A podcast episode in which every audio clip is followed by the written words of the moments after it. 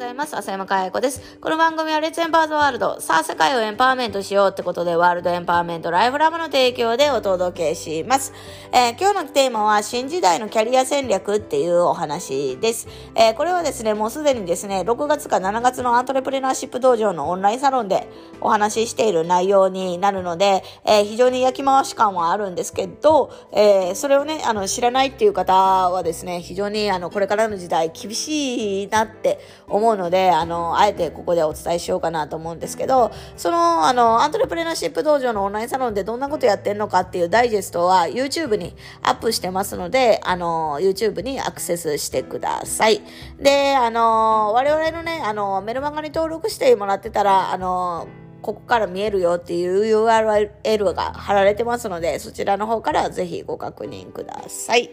えー、ということで本題なんですが、新時代のキャリア戦略ということで、我々がこれからどう戦略を立てて、えー、展開していく必要があるのかっていうお話なんですね。で、あのー、ここで最初に皆さんと定義を作っとかんとダメなのは、キャリアって何のことを指してるのかっていうの。これが全部違ってしまうと、人それぞれ違ってしまうと、やっぱり誤った解釈になってしまうので、ここで一つ定義を作っておきたいなと思います。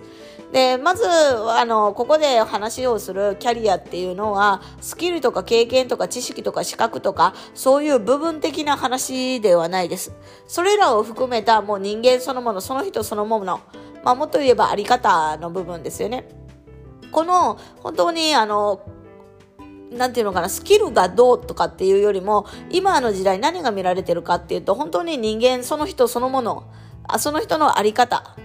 だったりするわけですよね。だから知識があるかないかとかっていうよりも、その人そのもののあり方がどういう、えー、質なのか、どういうレベルなのかっていうところが非常に、あのー、判断されている基準になってるかなと思います。それを踏まえた上で我々が何をやるか、やっていく必要があるかっていうと、まあ一つ言えることはですね、あの、企業、副業、えー、兼業、いろいろブームですけど、私なら起業はしないっていう話です。で、今から何かこう一人で起業しようと思うと非常にリスクが大きいですね。で、世の中見てみればもう本当に一人で何かやって成功している人っていないと思います。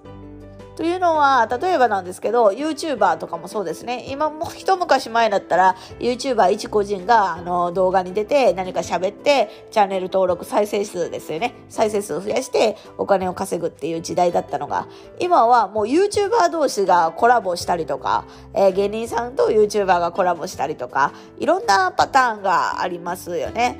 だからこそ本当にあの今、それを考えれば一人でやろうとすることの限界に来てるるんだと思います。もう同じことをやってるような人たちが多すぎて、パイの取り合いになってるみたいな、そんな感じですよね。で、あの、企業とかもそうです。企業同士のコラボっていうのは非常に多いですね。ワークマンさんとかでも、ワークマンとアウトドアがコラボしたりとか、えー、あとは、あの、スノーピークとファッションであったりとか、アウトドアの、あの、なんていうの、道具売ってるところがファッションに乗り出したりとか、あとはホームセンター業界が、あの、アウトドアに乗り出したりとか、本当に、あの、いろんな分野との組み合わせで、どんどんどんどん拡大していってるっていうのが、今の、あの、時代の流れかなと思います。そんな中で、それを考えたらね、もう、あの、やるべきことは明快というか、あの、もう、これしかないっていうところがあって、で、それは何かっていうと、やっぱり今大事にしないとダメなのは、誰と繋がるか、どういう組織と繋がるかっていうことだと思います。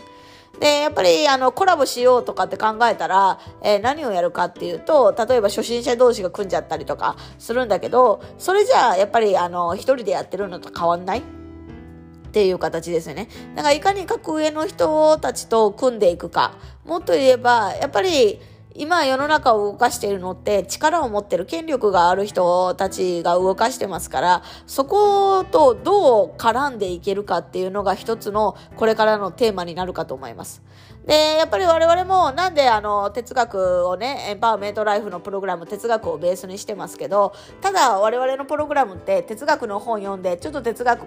かじって学んだから、えー、哲学ベースにしてますっていうそういうレベルじゃないです。本当に日本の、日本で3本の指に入る、あの、哲学を支援している民間団体。そこの我々は、あの、特別貢献会員でありますから、だからちゃんとしたバックボーンがあるってことなんですね。で、そこの、あの、東京、あの、感学支援機構っていうところは、えー、哲学を支援している唯一の民間団体で、えー、他の、あの、3つあるんですけど、他の2つは、あの、公のところです。文部科学省と日本学術振興協会とか、そういうところになるわけなんですよね。で、我々は哲学を支援することで何を、をあの、やってるかっていうと、あの、今の哲学の最先端である東京哲学、失礼しました。東京大学ですね。東京大学の大学院のあの哲学研究の人たちからこうあの学びを得ているその人たちの監修のもと学びを得ているっていう形です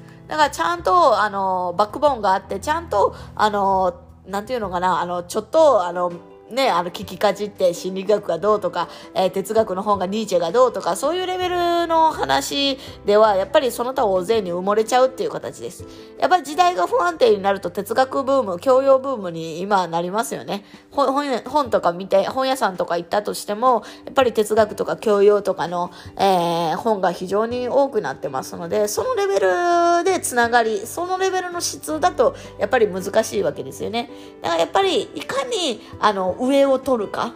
上を取れば下も含まれますからやっぱり上を取ることによって、えー、戦わずして勝つ。もうライバルとかそんないうのは気にする必要もなくなりますよね。圧倒的に違うポジションになってるわけですから、うん、だからやっぱり今我々がやることっていうのはそういうポジションをいかに築けるかっていうことだと思います。だから本当につながりの質、人脈の質っていうのは非常に大事な時代になってるかなと思います。だからこれからの新時代のキャリア戦略って言われると本当にその部分、一人で何かするっていうよりは、えー、どういう質、どういうレベルで人たちと、えー、どういうレベルのこと、どういう質のことを提供するかっていうのが非常に大きなポイントになるかなと思います。ということで、えー、今日はですね、新時代のキャリア戦略というお話でした。今日も笑顔100倍でいってらっしゃい。